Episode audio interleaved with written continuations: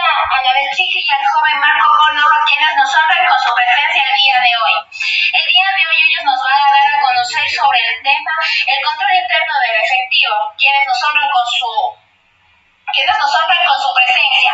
Comenzaremos con la señorita Lisette Villa, que nos dará a conocer en qué consiste la cuenta caja. Muy buenas tardes con todos los oyentes. Bueno, esta cuenta consiste en el dinero que posee la empresa. Esta pertenece al activo corriente. Empresa recibe dinero, ya sea en monedas, billetes y cheques a la vista. Y esto se acredita por valores cancelados, ya sea en monedas, billetes y cheques a la vista. En sí, esta consiste en el dinero que posee la empresa.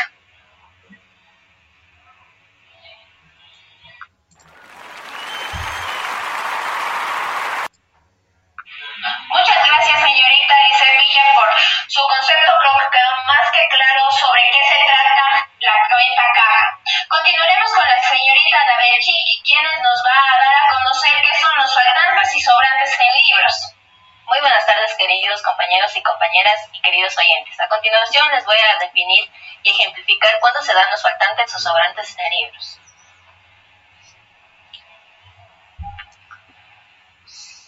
Se presenta un faltante en caja en los registros contables cuando el saldo de arqueo de caja es mayor al saldo contable, es decir, este se da por transacciones no reportadas por el cajero por cantidades cobradas en más y no registradas contablemente, por cantidades pequeñas que se originan por el redondeo, cambio de valores en moneda fraccionaria, vueltos que no se entregan a los clientes, cosas que comúnmente pasan en, en nuestra vida diaria.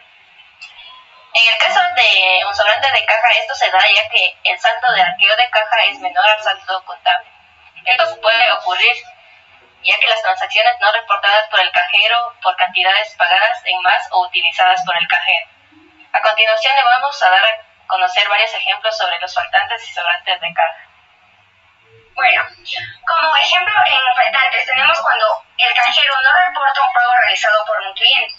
Supongamos que el cliente realiza un pago de mil dólares. Entonces aquí intervendría dos cuentas la cuenta caja y la cuenta clientes, en la cual como ser faltantes, la cuenta caja ingresa y la cuenta cliente sale. Entonces, el valor que pagó el cliente será puesto tanto en caja como en clientes. Un ejemplo de sobrantes, digamos que es cuando un cajero no reporta, digamos, el pago que realiza un proveedor. Y digamos que aquí se utilizarán dos cuentas, que sería la cuenta proveedores y caja. Como ser como digamos que en este caso el proveedor ha pagado dos mil dólares, entonces ingresaría la cuenta proveedores y saldría la cuenta caja y el valor que canceló este proveedor sería para en ambas, tanto en proveedores como en caja. Muchas gracias por su ejemplo, pero ¿nos puede dar otro ejemplo de lo que ocurre cada vez en nuestra vida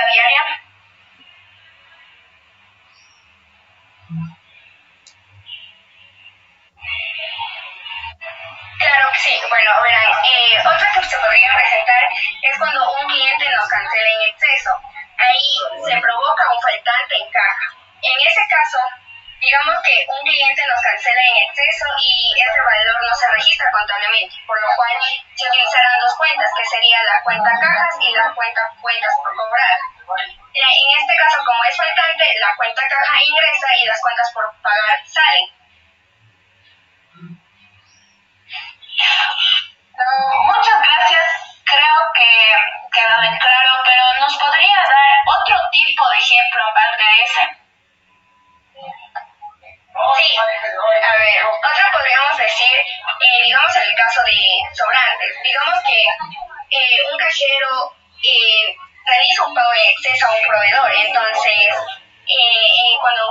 eso, nuestra empresa tendría que asumir ese, ese gasto, por lo cual nuestra empresa utilizaría dos cuentas, que es la cuenta otros gastos y la cuenta cajas. Como es sobrante, la cuenta cajas sale y otros gastos ingresan. Bueno, hay que tener en claro que cuando es sobrante, nuestra caja sale y cuando es eh, faltante, nuestra caja ingresa. Bueno, muchas gracias. Creo que con esos ejemplos quedó más que claro, pero sobre el arqueo de caja, según lo que sé y lo que investigué, es que es de gran importancia, ya que este existe con la finalidad de efectivo. Esto consiste en un recuento del dinero, ya sea billetes, monedas, cheques u otros comprobantes que tiene el cajero, y el resultado de esta actividad consta en un documento denominado acta de arqueo de caja. ¿Estoy en lo correcto o me equivoco?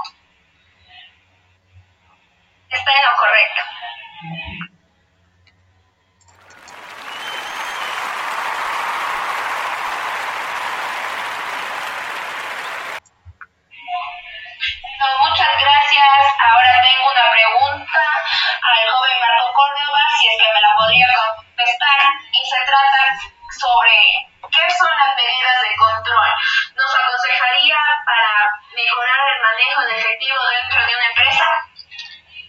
Eh, muy buenas tardes con todos, primeramente.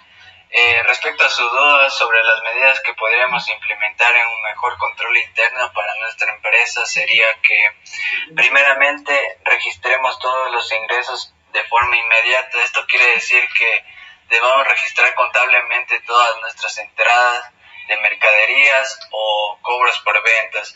Segundo, separar el manejo de efectivo del registro contable. Cuarto, centralizar tanto como sea posible la recepción del efectivo. Quinto, archivar en un lugar seguro y apropiado todos los comprobantes que amparan los ingresos y egresos. Y por último, que esto debemos tener en cuenta consiste que en una que una persona encargada de hacer el arqueo de caja no puede estar destinada a realizar o verificar el saldo contable. Gracias.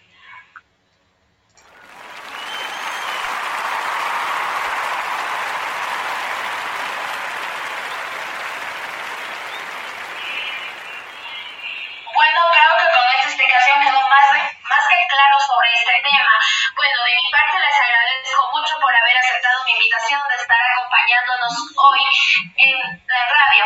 Y espero que para los oyentes haya quedado en claro, ya que muchos se hacían estas preguntas y no tenían cómo contestarlas. Y gracias a ustedes se ha comprendido mejor sobre este tema.